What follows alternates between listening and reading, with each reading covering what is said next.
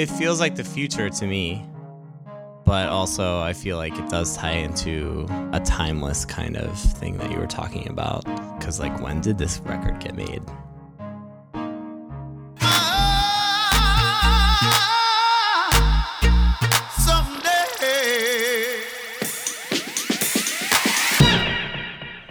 Hello, welcome back to Talking About Someday. We took last week off for the holiday, but we're here with Stephen Clavier to talk about our song Genesis and to see where he gets inspiration from and hear about his musical journey.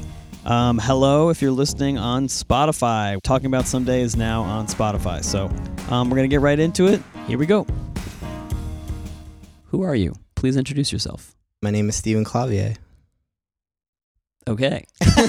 what else do That's I? fine. That's fine. That's perfect. Do you have a memory about first time that you heard music that you really loved? That's a really like interesting question for me. I grew up super Christians. The first music I heard was classical and like church music, which some of it is like really amazing and beautiful. But like I have like a very different relationship with that now. Like I'm not into that and I feel like I'm a recovering PTSD sheltered Christian child.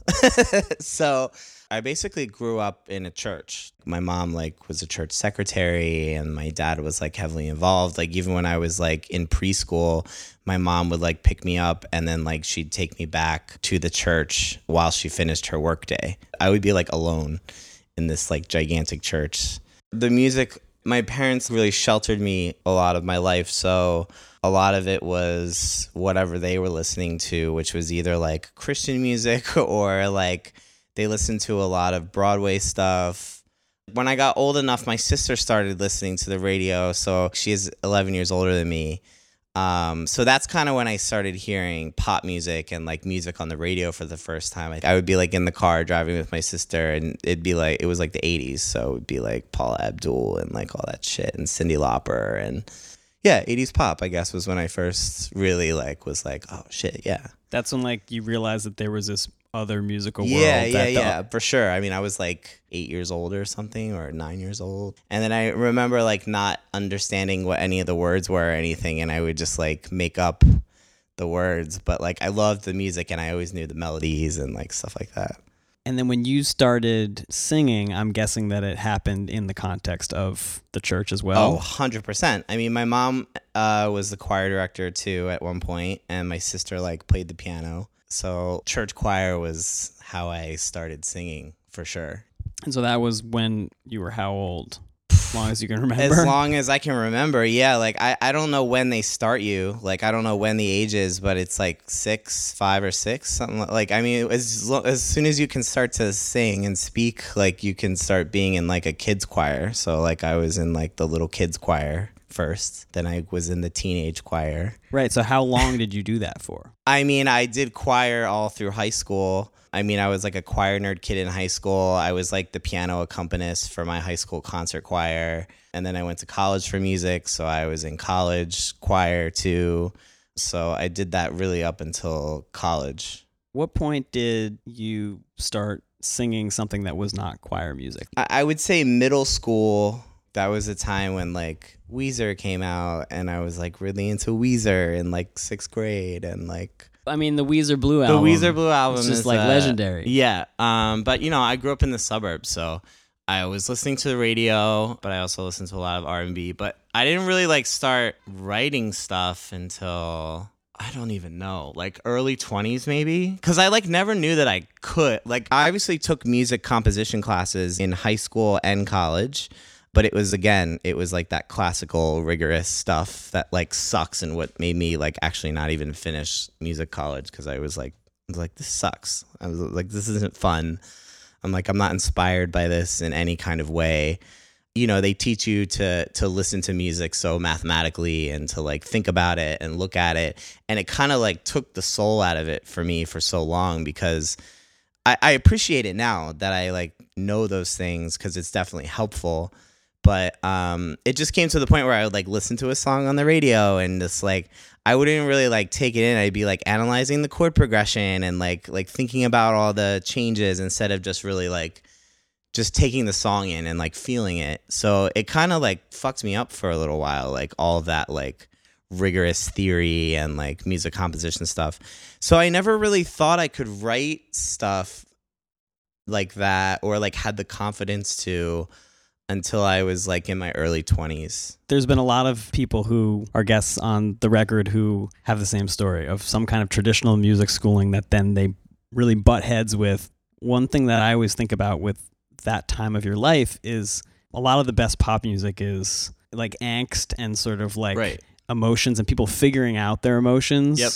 through this outlet and that is just in direct opposition to like a traditional approach doesn't allow for it. I would sit in my piano lesson in college and my teacher would yell at me for like lifting my foot off the pedal like a millisecond too quickly. And I'm like, what the fuck are you talking about? I'm doing it like how I feel. Like, I, you know, and that's how I've always been. And like, it's really funny because I went through so many voice teachers and piano teachers throughout my life because I would just like, they'd get fed up with me or I'd get fed up with them because I just wanted to perform things the way that I wanted to perform them. And most classical music teachers have no interest in like exploring your emotive or like how you feel about this song or anything. It's like, nope, this is how it's written. This is how you have to play it. Especially in college, that's how you're graded. You're literally graded on how well you're you're playing it, how it's written. So it's I think it is interesting how looking back at that approach, there's a huge amount to be gained from, you know, the accuracy of portraying the masters and taking their work and I can see how in the structured mode of music school, I mean, I guess that teachers really feel like you need to master that part of it. You need to, you need to get that part Yeah. down before you do your own part, but it just happens to be that when people have kind of like some of their the strongest feelings that they can bring to music, it's happening at the same time. Yep. And so that's frustrating. Yeah. I always had the bad luck of having these really like kind of insane, egotistical, over the top teachers too, that were just like, that is not how Bach wrote this to be played. Steven, who do you think you are? like kind of bullshit, you know? This is an insult. yeah, exactly. like fabric that of kind the shit. structure of Yeah, this yeah, music. yeah. yeah.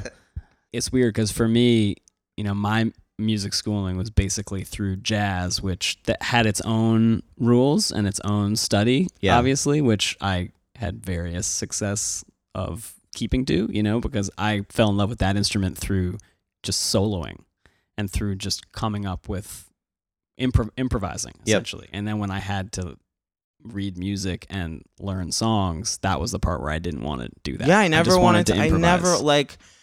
There was be like stuff that I was like really into, and then I would like want to play it my way, and then I would be into like learning that song, and then you know they're like, "Here's the book," and they like give you the fucking book, and they're like, "We're gonna go through the book," and then like there's like one song in the book that maybe is like you're like, "Oh, this is kind of cool," like. I liked a lot of the like darker classical stuff that I would do on piano at least like the really like dark shit I was like always into that cuz I'm always more of a like emotive person. It- do you remember any of the names of composers for that? My favorite classical piece of music is Mozart's Requiem. So it's uh, he wrote it on his deathbed, and it's this really dramatic, amazing. It's it's beautiful. It's like a really awesome piece of classical music, and that is like one of my favorite. It always will be. Like I love listening to that. I still I'd listen to that today. Like At some point, you, st- you realized you could write music. Do you remember the first recording that you made? I mean, now that you say this, I, I remember as a kid like making up songs and singing them. But I mean, like seriously, the first song that I wrote like was with Luca Curses. We made a song together called Sleep Paralysis, and uh, that was the first song that I ever like recorded on a record, like with a track and everything like that. Shout out Back to in Luca. uh, Trouble in Bass Days. Back in Trouble in Bass days, yeah. So really, your first um, experience writing a song was in the electronic music format. yeah, it was to a house record. And then I know that there's since that point a bunch of other songs that you've also done. yeah over so house music since, or electronic. since that music. point too um there there was a time when i started um i, I was MNDR's assistant for a little while and like i was kind of working with her and then you know i also do nightlife stuff so at the time we were doing a party together and then she is an incredible songwriter um writes for kylie minogue and a lot of people Um, and she had she's she had at the time been songwriting. I'm like, I'm really into this, and so um, you know, they kind of like encouraged me and were like showing me things, and I started doing some more pop stuff, and um, you know, kind of started going around and working with different people and just writing songs that never even went anywhere and just got pitched to like publishing companies and things like that.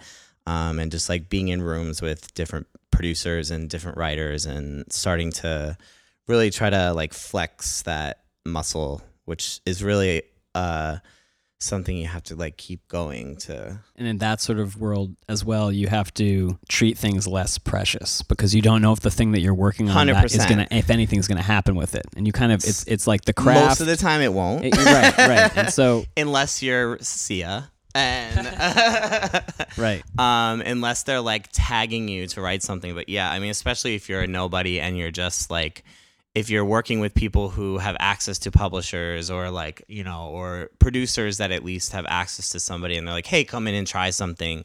Um, I mean, chances are it's not, not, nothing's going to happen with it. It's a very small percentage that, I mean, even like the best people I know that work in the business and make money writing songs have like the ratio of songs they write versus you know how many actually get placed to records is like low you know it's a tough it's a tough game Yeah, definitely. As as someone who's dabbled a little bit on the producer side, yeah I, I feel it 100%. So I'm trying to remember when we actually met. I mean, it had to be through Maggie. it was definitely through maggie, through horn, Horn. Um, and we probably met at a telephone show that seems accurate. and i think it might have been at the old place that used to be the annex and i forget what the new name of it was called but you guys did a show together and that was the first time i probably met you very in passing And then yeah, I just remember like hanging out with you more because you were good friends with Maggie. Yeah. And shout out to maggie shout out to Hi, Maggie, Horn. we love you Maggie Horn, living her best life right In now LA. in California. yes I mean, I think that I knew about the stuff that you had done with um, Luca, but I think it might have been that Maggie bigged you up and was like, Steven is a really good singer. And that's how I like delved deeper into kind of like listening to more of your stuff. And immediately I agreed fully with her. Well, and I kind of like caught this, you know, like very soulful and emotive approach, but also kind of like reserved and whispery at the same time. Like you can sing, you can get pretty big with your singing, but it's still, even when you're at your biggest, it still almost sounds like you're like screaming in a whisper. I mean, Ali- Aaliyah is like a huge influence of mine, like '90s R&B. So I think that is definitely a huge part of it. But yeah, I definitely have like a quieter approach for sure. I can blow too, Yeah. but like it's like Right. There's something about holding back that last bit that like really makes me want to like lean in to what you're Yeah. singing, which is really cool and definitely it has a contrast to some of the other singers over the yeah, record, which because there's some real like diva Yes. vocals like with the Yes. Amy or like Those Kalina girls, Zanders. Like yeah. they're really like going they murder it. balls Yes. to the wall. Yep. I just love the place that Genesis fits in Yep.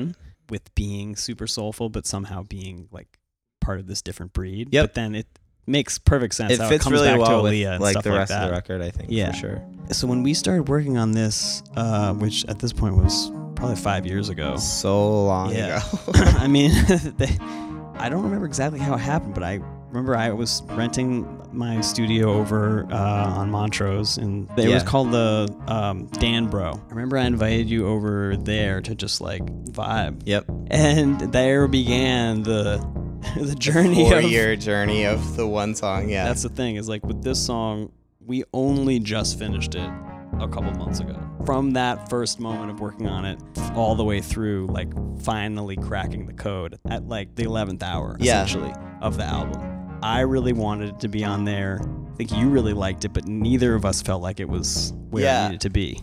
It's interesting because I feel like it represents two very different parts of me. Like when we started the record, I was very, it was very in the beginning stages of when I was starting to songwrite. So, you know, and that's like we ended up keeping those verses, and then the chorus is what we kind of changed later. Before we get into that, the foundation of the track is that keyboard part, the Yes. kind of like loopy keyboard part. And I think that that you know that really like sets the tone for the whole Yep. song. It puts it in a kind of mysterious, almost like semi magical. It's dreamy. Yeah. A lot of people, uh, more than one person, have said that it reminds them of the desert. Interesting. I guess it's kind of like stark like the desert. I mean, it's basically like an analog keyboard. You know, like, I always feel like I can like really dig into those types of sounds. Like I mean, there's a lot totally of information in there. You know? yeah, I mean, like I'm I'm I'm not like an analog purist. Like I just like to have some of everything. And so with that sound, it just provides like the bed and the primary texture for everything that happens in the track. Do you do you remember what you were thinking when you heard? I mean, I can go into what the song is about. Yeah. So what were you feeling, and what is the song about? I usually don't like to actually explain what songs are about, but I will. Um, and and I- the reason is because I like to.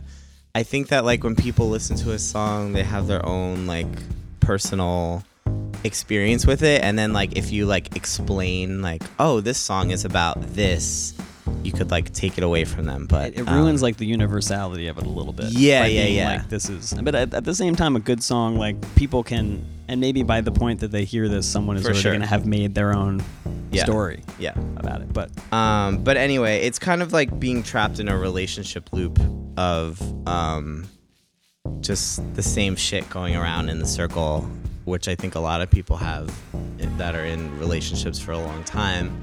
It's just kind of like, yo, we need to we need to move on. We need to like change this cycle. Basically, is what what it's about. We're like stuck stuck in rebirth, so we're like ending and beginning and ending and beginning over and over again. It's funny how a name like Genesis directly relates back to your I know, time in I the know. church. It's I mean, so like it's funny because I I thought about that. I was like, ugh. There was the part of me that didn't even want to use that because I want to like block that out of my life so much. Like I repress a lot of my Christian upbringing because I feel like it's like damaging.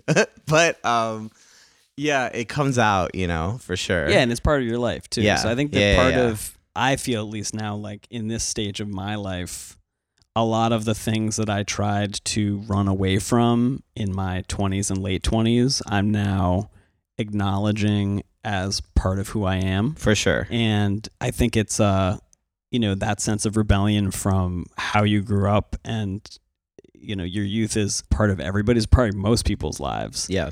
And I and it's been interesting for me as I get older to realize that there's been this other process of recognition of how all of those experiences are really still like baked within me and a foundation to who I am. You know, reinterpreted and and and kind of with the perspective of all the life that you've lived. Yep. You know, you can't take the choir boy out of You Stephen can't take the choir boy out of Stephen Clavier. No, it's so true. to some extent.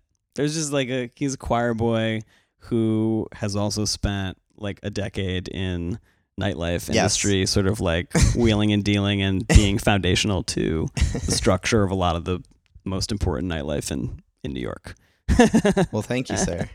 Um, getting back to the track a little bit, another thing about this song is that it starts off as kind of a traditional verse chorus Yep. structure, like a pop song, but Yep. then it goes off the rails. Yep. And I always feel like it gets unlocked from that loop that you were talking about, the cycle, and just sort of like goes off into a realm of pure Yeah. emotion. Yep. Like I love that this happens because just when you feel like it's gonna have an annoying pop song bridge, it just sort of like takes a Breaks down hard and yeah. left and just like goes into this like anthemic choral kind of section that drives it to the end. Yep. I want to talk for a second about when you revealed that you studied Latin. Oh, well, yeah. I mean, yeah. So, well, that was just like if you're a vocal major in college, you're singing a lot of Latin classical music. I didn't study Latin as like a language. Oh, okay. Okay. But- that makes sense. Um, you know, as a classical like vocal person, you sing tons of Latin mu- like like Latin classical is written in Latin. Right. Yeah. Can't even remember. So at I some don't point remember we where came, we got it we from. or- came up with the idea of having there be this like Yeah. Latin chanting in the background of the second verse. Yes. I'm fairly certain I like looked for some kind of like Latin song or poem that had a similar meaning to like what was happening in the song and then um, we just took those lyrics and then I like chanted them in.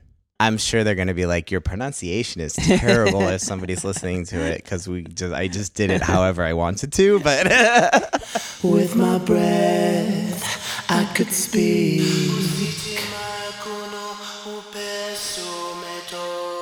A thousand words that would set us free.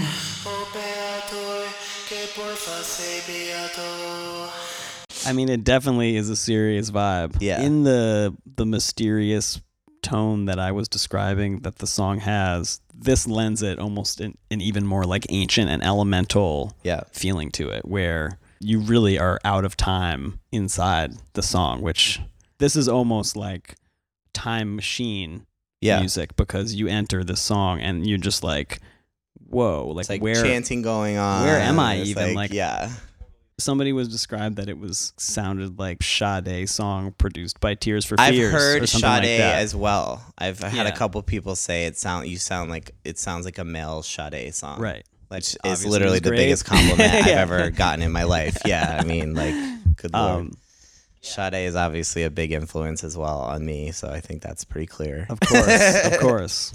We haven't talked about writing of the what is now the chorus that really chorus, just yeah. happened a few months ago. We didn't really have a chorus. We had like Right. a really bad version of what would be a chorus. Yeah, and I, I, was don't even remember what it was. it but was it was basically like we fall yeah, it was fall. it was Yeah, really yeah. simple. Yeah, Well, like, and I kept trying to convince myself that this song didn't need a chorus, that it was just this mood, and it was just gonna like take people on this journey, man, and, Yeah. and like they were gonna live inside of the skin of it. But ultimately, it was a kind of a yawn, yeah, like hundred in that mode. We both felt that way. And for me, the thing that cracked it open is I just was like, oh, there needs to be like chord a chord change Yeah. because it's basically just like the same Yeah. kind of loop over and Yeah. over again, which is hypnotic and and meditative and awesome in some way. But I remember started playing around with different chords and trying to not have it be too dramatic a change, but just enough so that like it really felt like we were going somewhere. yeah, I sent you that new part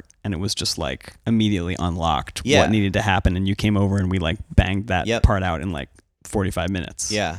A lot happens between that and the first time we recorded though. It's interesting because I feel like there's like two different Stevens on that record. I had done a lot of writing and a lot of music stuff between then, and I feel like I found myself a little more with my writing and found my voice even a little more of like what I want it to sound like or, uh, or be.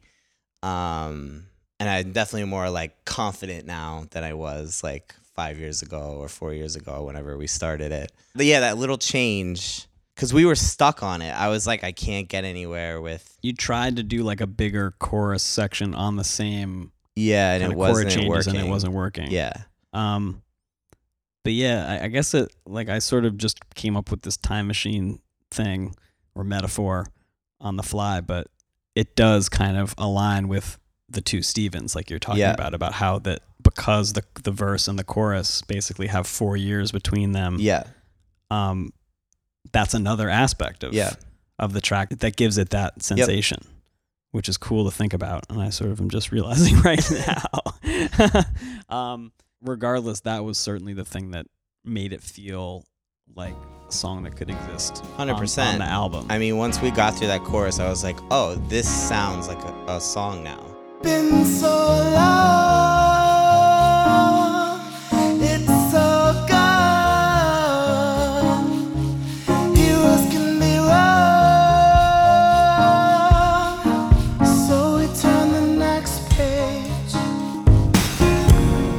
Are there any other like sonic stuff from the production that you really like? I mean, I really love that kind of breakdown.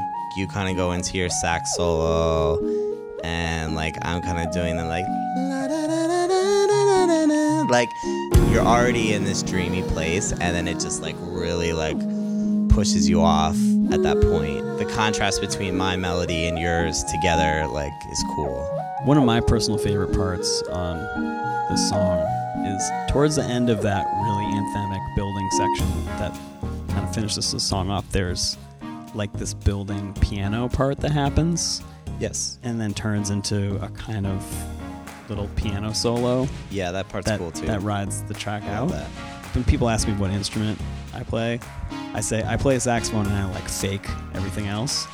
And and that's an example of like I just literally like faked that part, but somehow when I listen back to it, it sounds like some a really accomplished piano yeah, player 100%, playing piano. for sure. Like very like Yeah, natural. Like it sounds like a.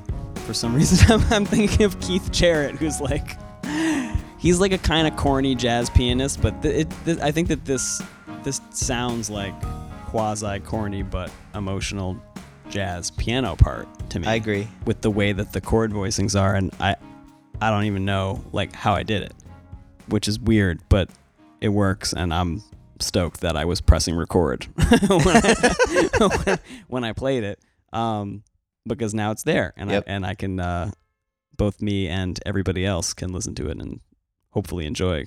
It's really like a bookend to the song because Yeah. we sort of like reach the crescendo of the whole thing, and then there's a few bars of kind of just like taking it out. Yep. It's like a very nice outro with like a Right. lot going on that sound it all comes together, but it's all very fluid. The other thing that is a repetitive theme across these episodes is that I ask everybody what the word someday means to them. So that's the title of the album. What does someday mean to you? I mean, that definitely is uh as a concept feels like a very positive vision for the future or like it feels like the future to me. Like someday this will happen or someday but also I feel like it does tie into a timeless kind of thing that you were talking about. Cuz like when did this record get made? Someday. That, you might be the first person that's referenced the past with someday, which I definitely feel that way about someday Yeah, sometimes. for but sure.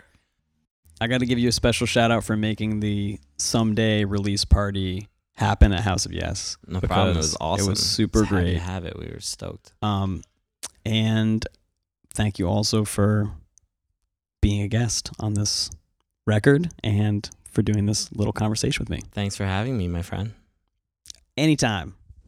And now here's the full version of Genesis. Close